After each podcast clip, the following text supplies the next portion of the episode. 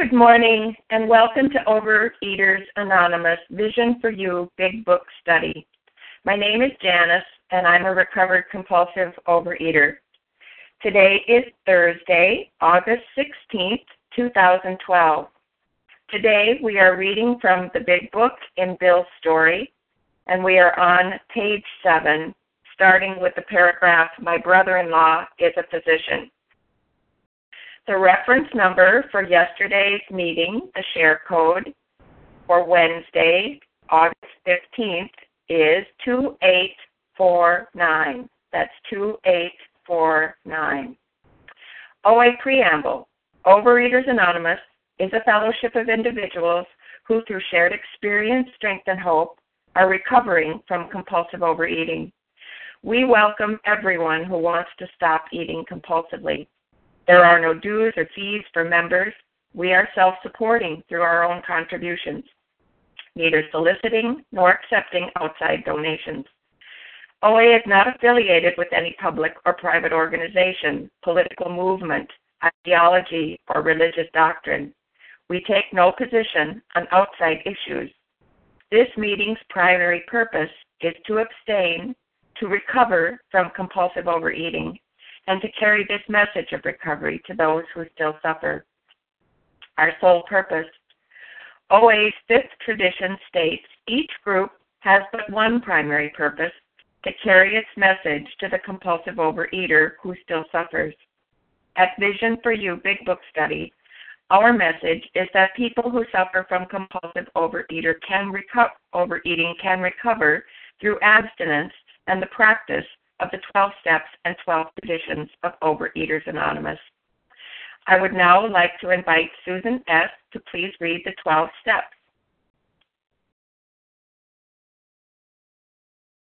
Good morning, everybody. My name is Susan S. I'm from Florida, grateful compulsive overeater.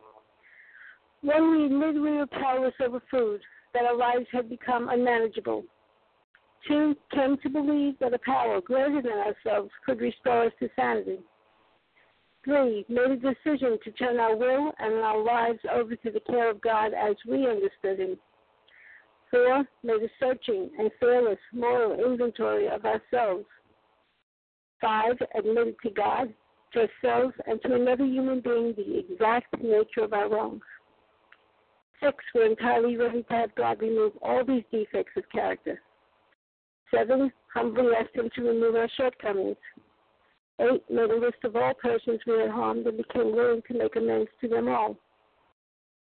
9. Made direct amends to such people wherever possible, except when to do so would injure them or others.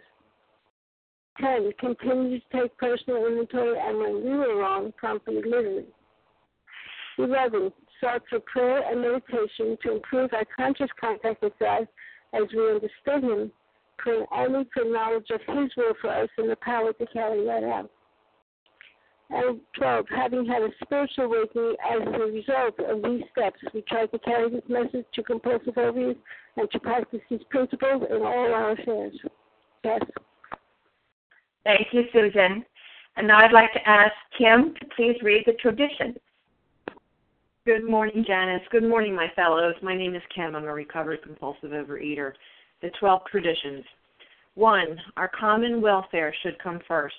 Personal recovery depends upon OA unity. 2.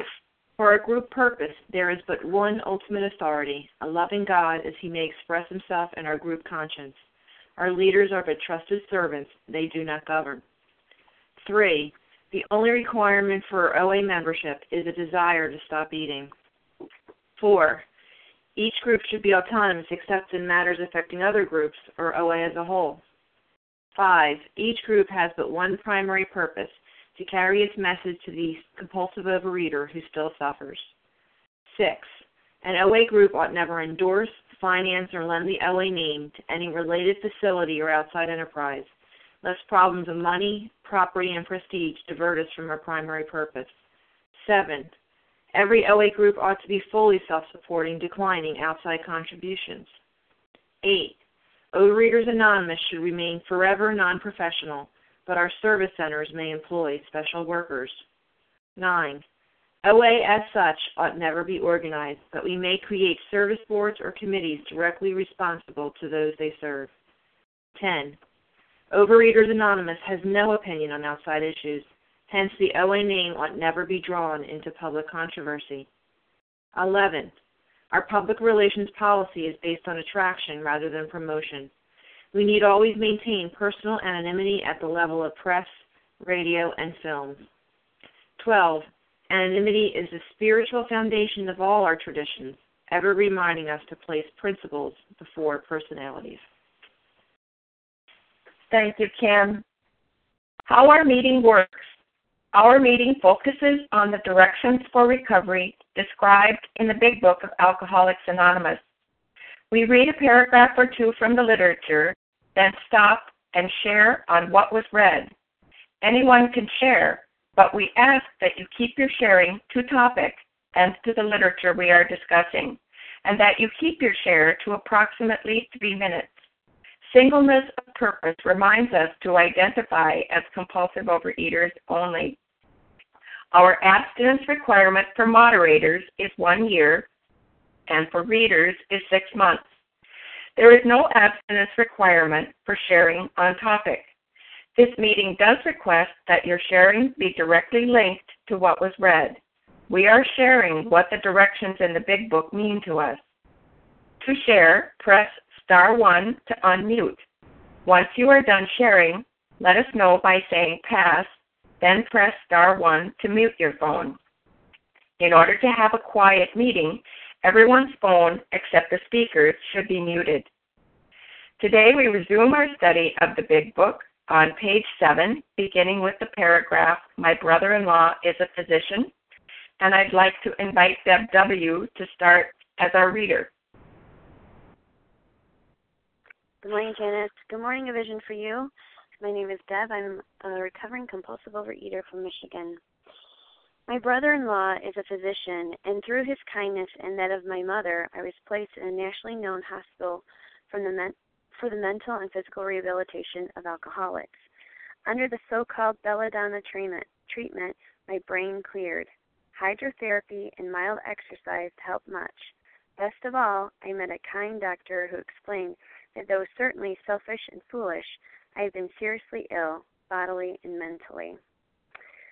Um, I just love this progression in this story, how it's unfolding here. He's starting to get more and more answers, and he's he's starting to understand. Bill is starting to understand a little bit more about himself, and um, you know, it just reminds me his story, how God builds upon in my life these pieces of the puzzle, how he brings it all together. And it all takes time. It all takes um for me I know that if he were to disclose everything before me I couldn't handle it. And so it's all part of um, Bill's story here as it's um, unfolding before our eyes. And I can just look back in retrospect and in hindsight, seeing how God laid out these certain puzzle pieces before me and fit them in just so in my jigsaw puzzle in my life and um how he's developing developing it even more you know. Um but anyways i will pass with that. Thank you. Thank you deb. Would anyone like to comment on what was read?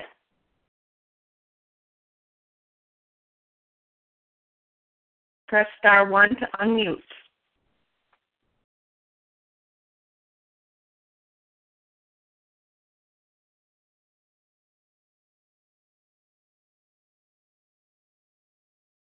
Good morning, it's Well, Leah. Is, good morning, Leah. Thank you. Good morning, Janice. Good morning, everyone. My name is Leah. I'm a recovered compulsive overeater. Best of all, I met a kind doctor who explained that though certainly selfish and foolish, I had been seriously ill bodily and mentally.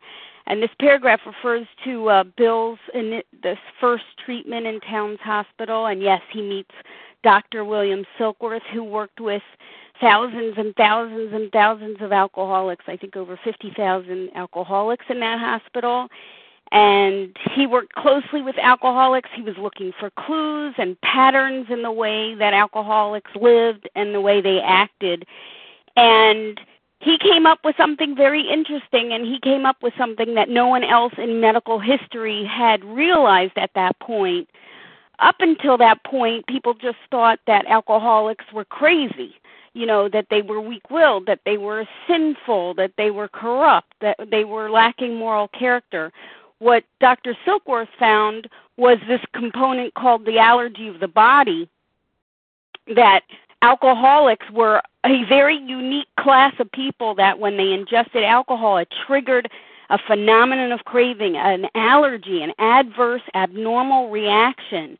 And so that was key here. He's putting together this, uh, Deb referred to it as a puzzle. It says here, I had been seriously ill bodily and mentally. So Dr. Silkworth, who we referred to as a medical saint, began speaking to Bill about the allergy of the body and the obsession of the mind, twofold disease.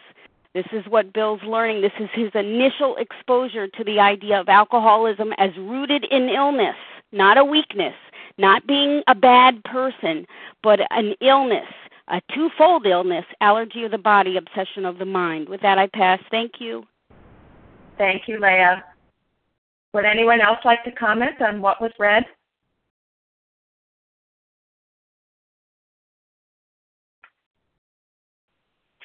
Well, this is Janice, and I'd, I'd like to just say something about this paragraph here myself. You know, uh, picture this. You know, picture this. This, this.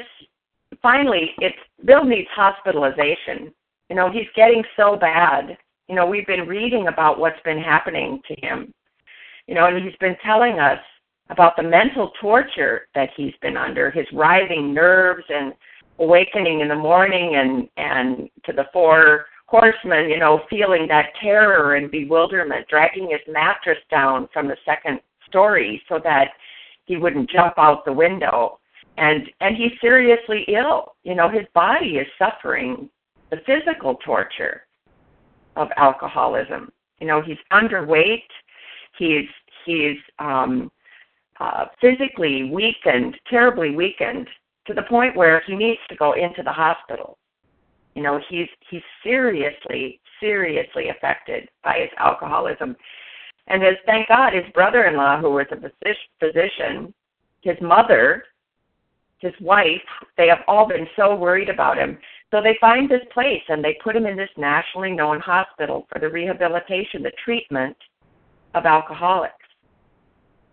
And here Bill is offered what they had as treatment you know, physical exercise, trying to, to feed him um, uh, hydrotherapy, so he's getting some swimming, some some water therapy, you know, to try to get his poor little body back from the brink because he's that seriously affected now.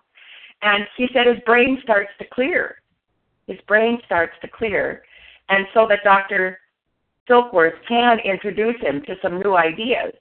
That, Bill, you are not only physically affected, but you've been mentally affected too. But the only treatment they had to offer was the psychological treatment that Dr. Silkworth was trying to use on people, coupled with some good physical therapy. And that's enough to help Bill at the stage where he's at. But we're going to learn more about what happens to alcoholics. Would anyone else like to comment on what was read? Hi, Janice. This is Audrey. I'd like to share. It's Monica. Good morning, Audrey. And good morning, Monica. Audrey first. Thank you. Good morning. Thank you. Good morning, my fellows. Uh, this is Audrey, gratefully recovered compulsive overeater in Minneapolis.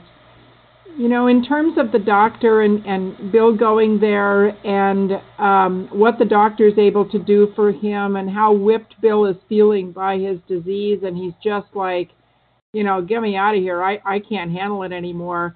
So many of us have had that same experience. And in fact, I, um, I recently uh, went to my endocrinologist and um, had, you know, I've been working in, in terms of um, you know the the sickness of the mind and the diabetes, which is a byproduct of you know the mind and uh, years of of being a compulsive overeater, you know, actively engaged in the disease. And the doctor that I recently saw was a kind of a new endo for me, and he he he looked at me and he said, you know, so many people are not recovering. He said, how do you do it? And I said, well, it he said it must be really expensive. I said, well, it's priceless first of all, and it's free. And I can't believe my sponsor doesn't send me an invoice. And he laughed. And I can see, you know, back when Bill and, and Dr. Bob were were having these conversations about, you know, what what's really wrong with me, you know the diabetes, the medical profession today is just as frustrated as they were before when they see people suffering and they, you know, most doctors got into being a doctor because they cared about people. You know, they they had some compassion and then they of course now now it's all about, you know, insurance companies mostly, but but the bottom line is, you know, the endo that I saw said, you know, I, I think I need to quit. We're not getting anywhere. Please tell me what you're doing because you're like our poster child, you know and that was very that was very encouraging because so often I think we feel like we're not perfect, therefore we're failing or some crazy thing. But that's the disease of the mind. And thank God and thank our fellows that we are not left to our own, you know, mental devices and we can call a sponsor that knows us and loves us, has no ulterior motive. And just like Bill, Bill and Bob started out and say, hey, you know what? I, I'm I'm seeing it like this. Am I am I nuts or am I crazy or, or am I on track? And we're not left to our own devices. So it's just a few simple things, but this, you know, getting in front of the doctor. I, I have to say, after being in program for five years and I'm 55, that for the first time in my life, I'm not PO'd at the medical profession. I mean, I'm actually grateful that I have a medical team, and and that took, you know, some undoing of the mental obsession of the mind by what we do every day but it goes i love reading this uh, section in the big book because it really is the medical you know it's it's the team that we work with and um, you know we do our part and, and they do theirs and everybody that's you know all of our fellows we all do our part together. So we are truly no longer alone with that i'll pass. Thank you audrey. Monica? Thank you janice. Good morning. Good morning to everyone. My name is monica. I am a recovered compulsive overeater and i'm and in this uh, little paragraph here, we're hearing how um, Bill goes to the hospital, and this is his first treatment. This is his first hospitalization, and this was at Towns Hospital in New York City, and it occurred in the summer fall of 1933. And um, yes, as was said, this kind doctor here was Dr. Silkworth that he meets there. So, what have they done here? What they could do at that point back in the 1930s, and it's still that way today, was they physically separated him from his alcohol. And it took, because he was so, so sick, you know, it took belladonna treatment and uh, mild exercise, basically, because he couldn't do more. But this is the first time he's hospitalized, and this kind doctor is going to start telling him some things, and we will hear more. And with that, I will pass. Thank you, Monica. Would anyone else like to comment on what was read? Good morning, it's Eddie in Virginia. Good morning, Eddie. Good morning. Um, yeah, just just reading this um, this article, this this section of the of the story where he talks about you know being hospitalized and um, undergoing the belladonna treatment. Um, this, it's sort of like you know obviously he doesn't get into detail here, but um, there there are um, some really scary aspects of this disease that uh, always you know amaze me, and one of them is the, is the inability, as we've talked about before, to remember um, the effects of your last binge or your last, you know, uh, compulsive bite, uh, what what that has done to you in the past, and and this this whole belladonna treatment that they sort of gloss over in this article was a was a terrible terrible treatment. I mean, it was the only thing they had available at the time, but belladonna was an extremely powerful drug and and could be toxic and fatal if it not administered properly, and caused all types of uncomfortable and unpleasant side effects when administered to people.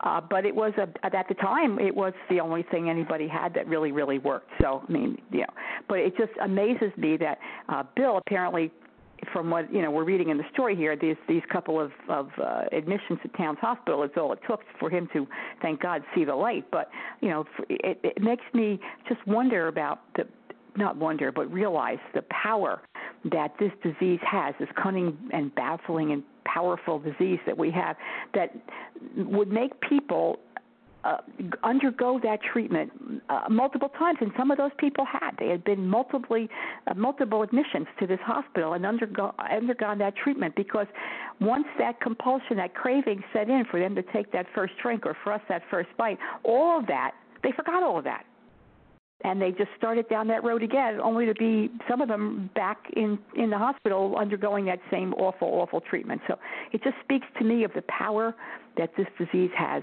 over me. And with that, I'll pass. Thank you, Eddie. Would anyone else like to comment on what was read? All right, we're going to move ahead to the next paragraph. Rick, if you would please read for us. Good morning. My name is Rick. I'm a recovered compulsive overeater. It relieved me somewhat to learn that in alcoholics, the will is amazingly weakened when it comes to combating liquor, though it often remains strong in other re- respects. My incredible behavior in the face of a desperate desire to stop was explained. Understanding myself now, I fared forth in high hope. For three or four months, the goose hung high. I went to town regularly and even made a little money. Surely this was the answer self knowledge. Well, I look at that first sentence, and Bill is talking about his will. And I think we can all look back and see that our willpower was very strong in other aspects. We're able to hold down the job, take care of the family, take care of the house. We were able to do all the other things, but when it came to food, we weren't able to do it. And in some ways, I wondered, were we overcompensating? Take care of those things that we knew we could take care of, but the food hasn't built, the liquor, it was impossible for us to take care of that. And I'll pass. Thank you. Thank you, Rick. Would anyone like to comment on what was read? It's Monica. Go ahead, Monica. Good morning, Janice, again. Good morning, everyone. In this paragraph here, it says, It relieved me somewhat to learn that in alcoholics the will is amazingly weakened when it comes to combating liquor. So he's been in his first treatment, and he's Dr. Silkworth has started talking with him, and Dr. Silkworth has said to him, Bill, I have a theory here that you have a twofold disease an allergy of the body and an obsession of the mind. And this was the first time that Bill had ever heard anything like this. So he's been dried out, he's been separated from the alcohol, so as long as he doesn't uh, put anything in, you know, the allergy of the body isn't going to kick off.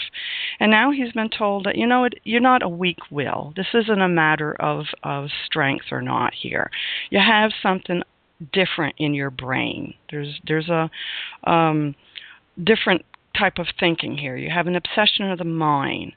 And so he thinks, "Yay, now I know what is wrong with me." You know?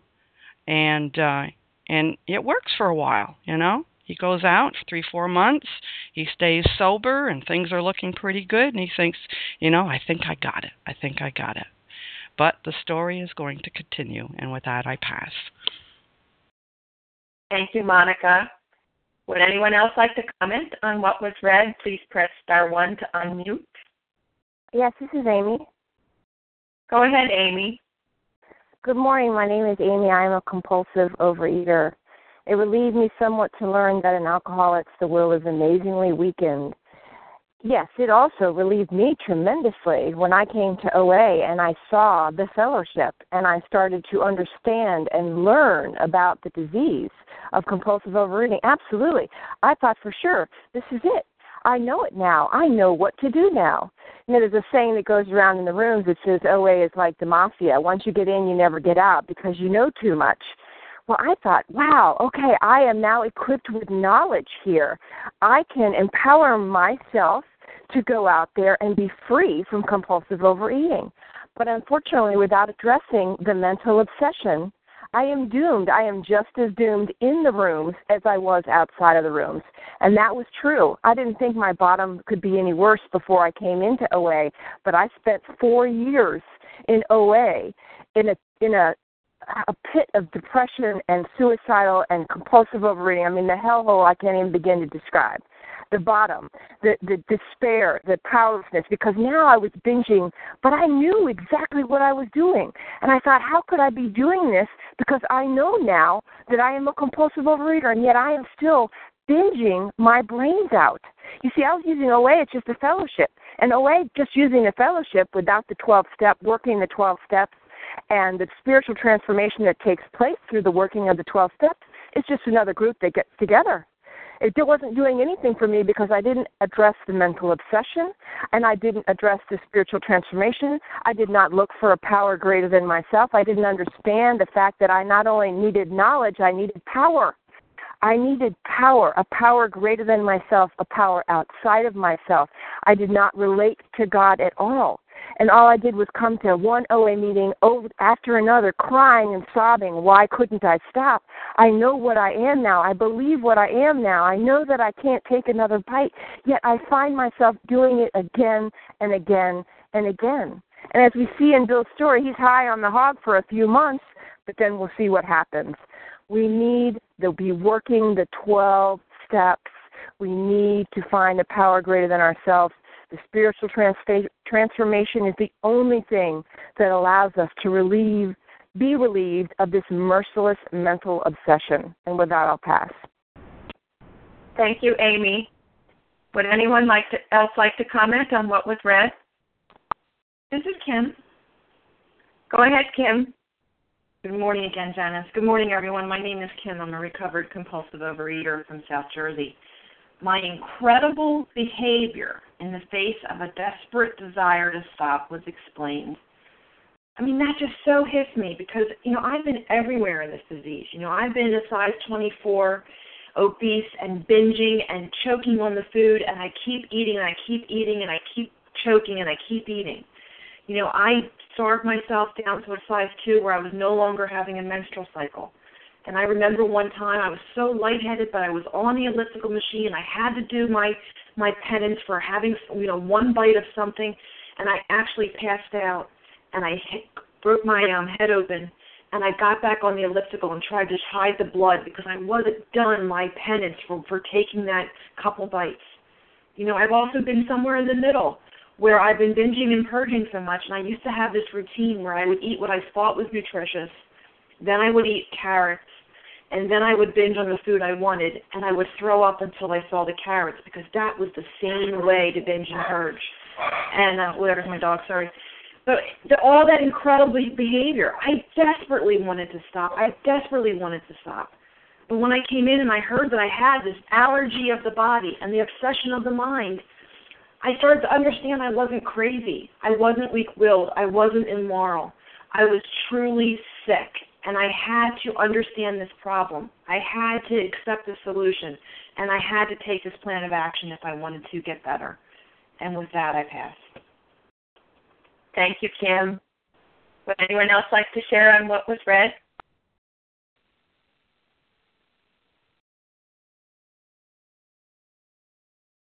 Well, this is Janice, and I'd like to share a little something on this paragraph. You know, okay, here we're getting we're getting what was happening with Bill. He's getting some knowledge about what's wrong with him. Because remember, surely this was the answer. Bill was searching for an answer. He was searching for an answer at this point. At this point, he wanted to stop. He wanted desperately to stop. He knew that what he was doing seemed absolutely crazy to him. You know, he he was under the mental torture of that place. That if you're anything like me, you got to that place too, where you wanted to stop, where the desire to stop was high, but you couldn't stop. You know, so now he's getting an answer. He's getting an answer. Self knowledge. Now I understand, he says. Now I understand myself. Okay, I know that my will is amazingly weakened where the alcohol is concerned. So now I know this about myself. Now my body, I'm coming out of, of treatment and I've I've got a little bit of my health restored. So now I'm set. Now I'm set. Knowing what I know, I'm set. But the truth is, self knowledge availed us nothing. Availed us nothing. And I love when those very things in the big book get proven out in Bill's story. What we learn about this disease, about compulsive overeating, is right here in Bill's experience. It gets proven out to us again and again by his experience that what happened to us as compulsive overeaters is no different. Is no different. You know, those periods of control, ever brief, are always followed by still less control. Still less control. And with that, I'll pass. Would anyone else like to comment on what was read?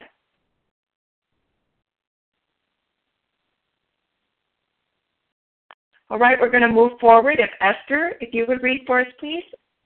Good morning. My name is Esther. I'm a compulsive overeater. But it was not, for the frightful day came when I drank once more. The curve of my declining moral and bodily health fell off like a ski jump. After a time, I returned to the hospital. This was the finish, the curtain, it seemed to me. My weary and despairing wife was informed that it would all end with heart failure during delirium delirium tremens, or I would develop a wet brain, perhaps within a year. She would soon have to give me over to the undertaker or the asylum. So, last paragraph, Bill was uh, the goose hung high because Bill felt that the answer was self knowledge, and one paragraph later, we realized that self knowledge is not enough. And I had the same experience because I became abstinent as soon as I came to the rooms of Overeaters Anonymous. I was told I had an allergy and and I was allergic to certain foods, and I got abstinent. And the goose hung high for me, albeit for a little bit longer, maybe for a couple of years. But but self knowledge is not enough, um, because came the day when the mental obsession kicked in, and I wanted to pick up once more.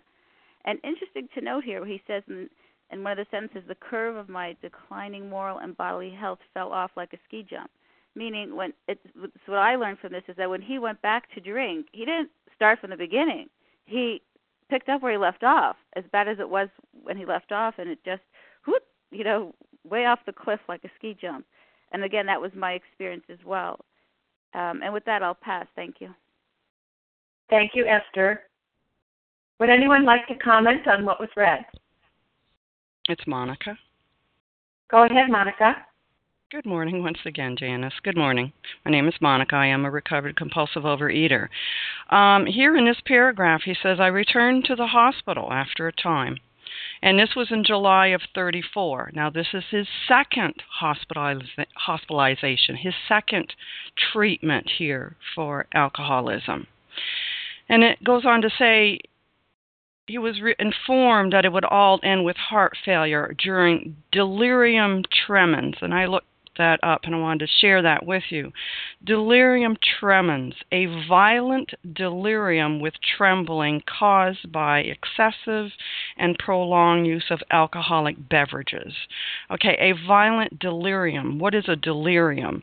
It's a mental disturbance and it's characterized by anxiety, confusion, delusions, disordered speech, and hallucinations.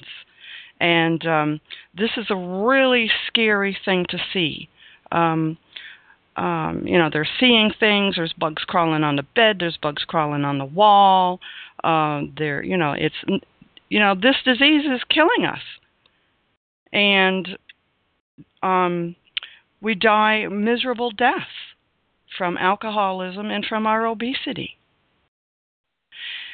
And he's, you know, he's being, he's realizing here that uh, things are really, really, really um, scary. And with that, I will pass. Thank you, Monica. Would anyone else like to comment on what was read? It's Leah. Go ahead, Leah. Yes. Uh, but it was not for the frightful day came when I drank once more. Um, you know this this is talking about uh, powerlessness here. You know, when we talk about powerlessness, uh, we admitted we were powerless over food, that our lives had become unmanageable. Um, the powerlessness, the real area where we're powerless is when you learn all about alcoholism in Bill's case. He learned all about alcoholism. He learned about the allergy of the body. He learned about the obsession of the mind. He start, certainly had an alcoholic history. He certainly experienced pain and suffering. When he learned all about it, he still cannot go through life without drinking. He still cannot go through life without drinking. That that is the true powerlessness. The fact that once he takes that drink and gets drunk, well, that's just the effects of alcohol and having the allergy of the body um, and the phenomenon of craving and an insatiable appetite. But that would be an academic point, right? If someone has an allergy, they just stop ingesting that particular substance. But the real area for Bill and for us is this obsession of the mind. That's the real problem. The problem is at its maximum for Bill when there is no alcohol present because life is too much for him. And that is the deal with us too. You know, food and weight are not our problem. Life, life, living life, living life on life's terms, that's that is our dilemma. That's our trouble. But it was not for the frightful day came when I drank once more. You know, even after he said, no more, you know, I understand who and what I am today. I'm an alcoholic. That's it. The plug's in the drug. I'm never going to take another drink. Everybody's going to see me happy now. All of a sudden, he changes his mind. And taking that first drink seems like the best idea that Bill has had in a long time. And that's exactly what happens. That's exactly what happens with you and I. So this is really setting the stage to understand powerlessness. Powerlessness. It's not, we can use all the willpower, we can use our intellect, we can use self knowledge, we can even have the best of doctors, like Dr. William Silkworth. But even human aid is not enough for people like you and I. Those things are not enough for us. We are without defense against that first bite. In Bill's case, against that first drink. Something more is needed. And with that, I I pass. Thank you. Thank you, Leah. Would anyone else like to comment on what was read?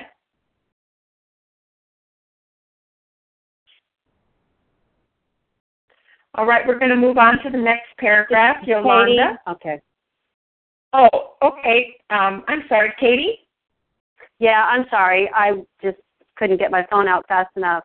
Yeah, I just wanted to comment on this um, paragraph on Katie, a compulsive overeater.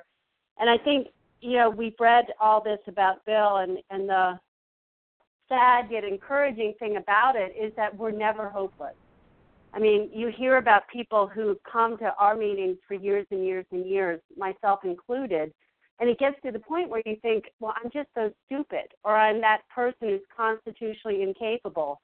Well, Bill I mean, he it's not like he just woke up one day and said, you know, this is this is really bad. I think I'll recover now.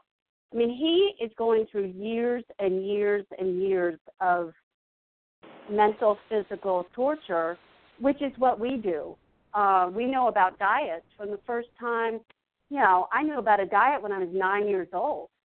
I got abstinent when I was 27. It's 18 years later.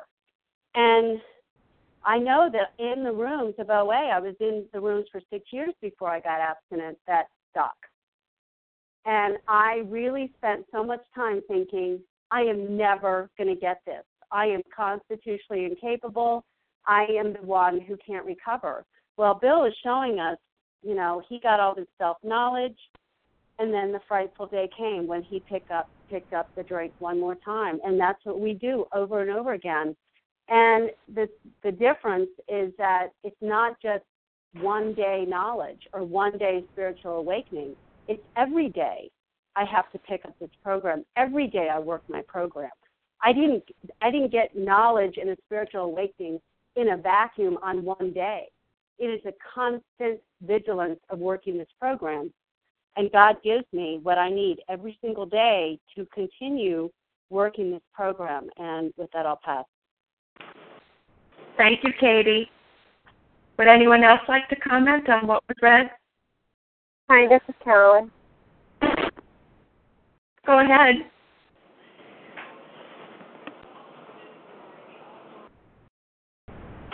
Go ahead.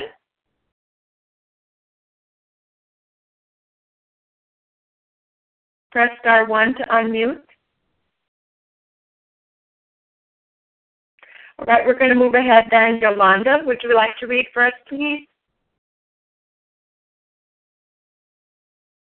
Hi, this is Yolanda, compulsive overeater. They did not need to tell me. I knew and almost welcomed the idea. It was it was a devastating blow to my pride. I, who had thought so well of myself and my abilities, of my capacity to surmount obstacles, was cornered at last. Now I was to plunge into the dark, joining that endless procession of sots who had gone on before. I thought of my poor wife. There had been much happiness after all. What would I not give to make amends? But that was over now. Hi, my name is Yolanda, a compulsive overeater again. And um, this paragraph brings back to me like it was yesterday. Um, I guess it was around 2002.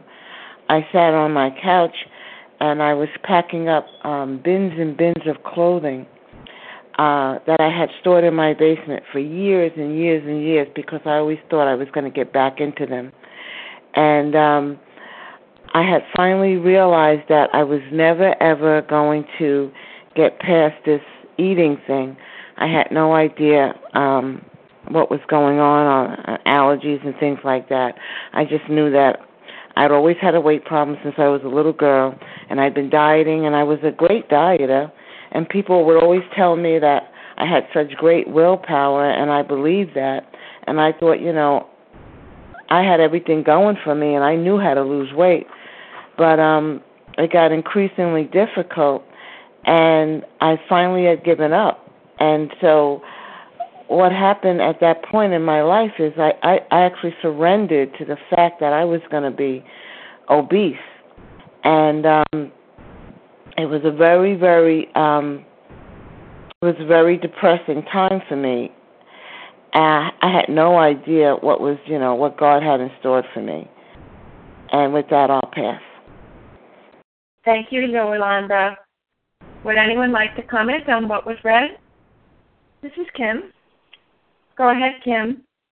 Good morning again, Janice. Good morning again, everyone. My name is Kim, a recovered compulsive overeater. I'm going to take that last line from the paragraph before and put it together. She, meaning Lois, would soon have to give me over to the undertaker or the asylum. They did not need to tell me. I knew, and I almost welcomed the idea.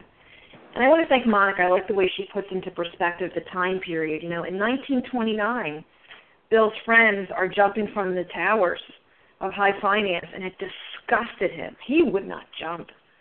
And then a couple pages later it said, Should I kill myself? No, not now. And then it says, He's dragging a mattress to the first floor, lest he leap. And now in 1934, it says he's going to be taken by the undertaker and he almost welcomes the idea. I mean, that's the progression of this illness that we go. I remember getting to the point, laying in my bed, crying myself to sleep, and thinking, you know, not that I almost didn't wanted to die, but I was too afraid to live. I was too afraid to live this life that I was living. And if I died overnight, oh well. Oh well, it would be easier than to have to get up the next morning and live in this cycle of this disease. And with that, I pass. Thank you, Kim. Would anyone else like to comment on what was read? Yeah, this is Sarah. Monica. Thank you, Sarah. First Sarah and then Monica. Hi, this is Sarah, compulsive overeater. Um, I just want to piggyback on what Kim was saying because she started off exactly what I wanted to say. And just if you read the next line, it was a devastating blow to my pride. I, who had thought so well of myself and my abilities, of my capacity to surmount obstacles, was cornered at last. And then I thought of my poor wife, there had been much happiness after all. What would I not give to make amends? But that was over now. Total defeat. Total, total defeat. And I just, you know, I I've been there and I you know, and it's not only about the food. It's not only about the food. It's just like I said, it's it's life. It's living life without the food. It's living life um, on life's terms and being able to to do that with strength without dependency on that sense of ease and comfort when it becomes too overwhelming. And and I was the big believer in self knowledge. I was like the you know that if I just know, if I know, if I understand myself, then I'll be able to make better choices. And and sometimes it's it's you know and it's just not enough. It's not enough. It's not enough when you when you're totally powerless and the regrets and the shame. You know, I fancied Bill in the beginning of his story is I fancied myself a leader. I'm not quoting it exactly, but he knew he had all these abilities and he believed in himself and he was the ter- fierce determination to win and and you know taking pride in the money and the Walter Hagens and the and the connections and you know his fancy friends and the and the penthouses but you know ultimately he was beaten he was beaten by the alcohol and I had I who had thought so well of myself and my abilities of my capacity to surmount obstacles was cornered at last. The humility that he's experiencing and the powerlessness is so overwhelming. What I would not what would I not give to make amends? This paragraph gives me hope. It gives me hope because I know the end of the story. I know that I know that there is hope and I know that the possibility for recovery is possible through working the 12 steps and the spiritual awakening, the process, the the transformation that can come with God's power, with a power greater than myself that can restore me to sanity. Power greater than myself that can restore me to sanity. And with that, I'll pass. Thank you, Sarah. Would anyone else like to comment on what was read? It's Monica. Go ahead, Monica. Thank you, Janice. My name is Monica. I'm a recovered compulsive overeater. They did not need to tell me. I knew and almost welcomed the idea. You know, he's been told it's either going to be the undertaker or the asylum. It was a devastating blow to my pride. I, who had thought so well of myself and my abilities, you know, here was a man, a very intelligent man, who had made millions, who had um, done all kinds of stuff. And here in this paragraph, we are we are seeing the powerlessness and the seemingly hopelessness of this disease. And I've, you know, for most of us on this line, we have experienced that seemingly hopeless feelings, depression, anxiety of this disease. And with that, I will pass. Thank you, Monica. Would anyone else like to comment on what was read? Hi, this is Carolyn. Go ahead. Hi, I'm Is that Carolyn. Carolyn? Yes, I'm Carolyn, compulsive overeater, and I know it. You know, it um, really grabs me. I thought so well of myself and my abilities. I always thought I was very smart, and why couldn't I get this program? Why why couldn't I get it to work for me? What was wrong with me? I'm smart. I know things. I know how it works. I know how it's supposed to happen. Why aren't I doing it? Why can't I do it? I thought I was that constitutionally incapable person of grasping this program. I never, ever, ever realized that my answers were further on in this book. They were further on in this book. I wasn't there yet. Just like with Bill. He wasn't there yet. I wasn't there yet either. I still had a lot of experience to go through before I could say, ah, I finally got it. I need to be stupid and I need to listen and I need to do simple steps, but in a way that's described that I'm not in charge anymore. That my self will was running so riot that I didn't even realize it was self will. I had no idea that I wasn't allowing God to run my life. With that, I pass. Thank you, Carolyn. Would anyone else like to comment on what was read? This is Larry. Go ahead, Larry. Good morning. My name is Larry. I'm a compulsive overeater from Chicago. Um, I like this. Uh, I like this this um, this reading. I go back to it a lot of times because I think pride is such an insidious thing. I know it was in my life. Um, I mean, after all, you know, I, I have my PhD. I'm, you know, I'm a very important person. Aren't you all aware of that? You know, and what I didn't realize when I when I uh, first came into this program is that, you know, self knowledge would avail me nothing. In fact, really any sort of man-made, you know, knowledge would avail me nothing. It was only the solution really was in a power greater than myself, and it was you know very challenging uh, for me to to connect up with that with that notion because what I what I really thought was if you just give me a track to run on, so to speak, maybe literally as well, you know that I could I could do this myself. I don't need you to do this. Just give me, you know, give me the you know the uh, the recipe.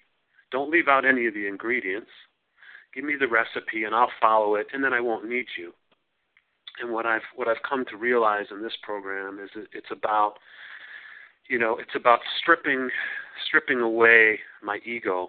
It's about stripping away the ego and recognizing that, you know, that if there is a higher power, see, see, God either exists or a higher power either exists or or or God doesn't. And that was the choice that I had to make. At some point that's where the rubber met the road for me. And and and this is an ego smashing program. This is a spiritual program. It was never about the food.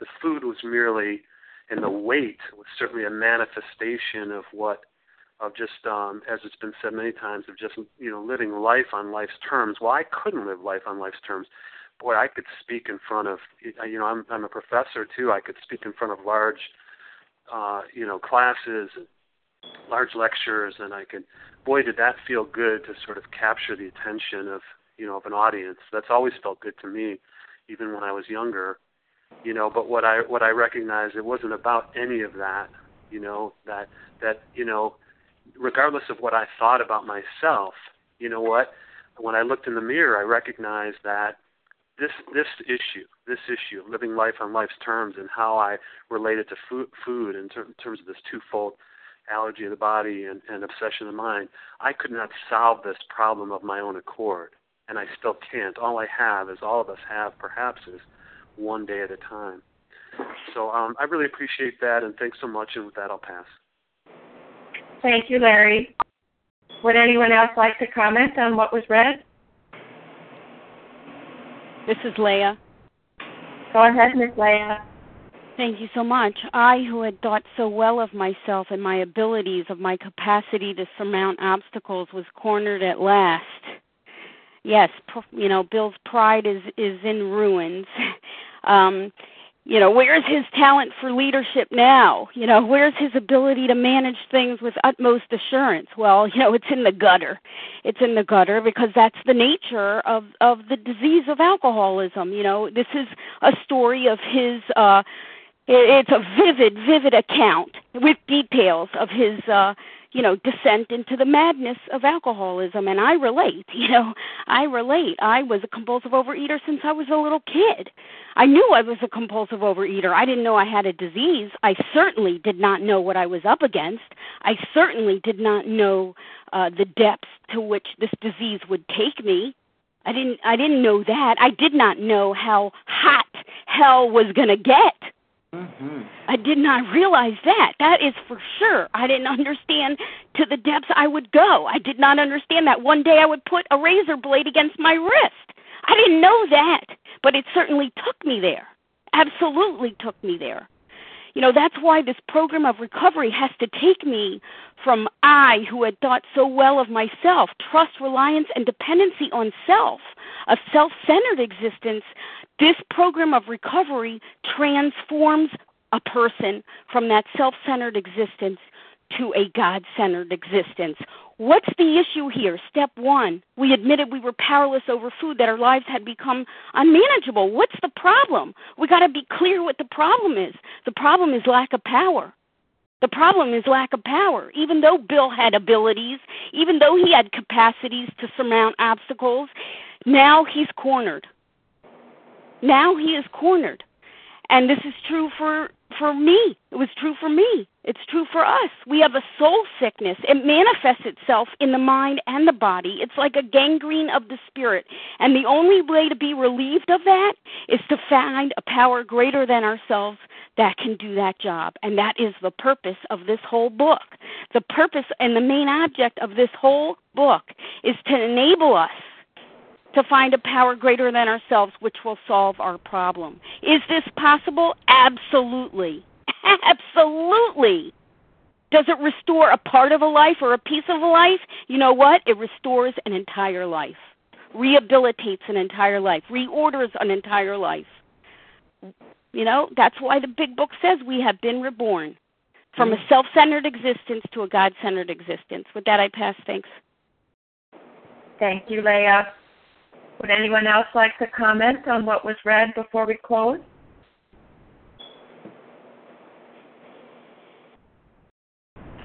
All right. Thank you to everyone who has shared. We will now close with the reading from the Big Book on page 164, followed by the Serenity Prayer. Katie, could you read that for us? Yes, I'm Katie, a compulsive overeater. Our book is meant to be suggestive only. We realize we know only a little. God will constantly disclose, more to you and to us. Ask Him in your morning meditation what you can do each day for the man who is still sick. The answers will come if your own house is in order. But obviously, you cannot transmit something you haven't got. See to it that your relationship with Him is right, and great events will come to pass for you and countless others. This is the great fact for us. Abandon yourself to God as you understand God. Admit your faults to Him and to your fellows. Clear away the wreckage of your past. Give freely of what you find and join us. We shall be with you in the fellowship of the Spirit, and you will surely meet some of us as you trudge the road of happy destiny. May God and bless you. May God bless you and keep you until then.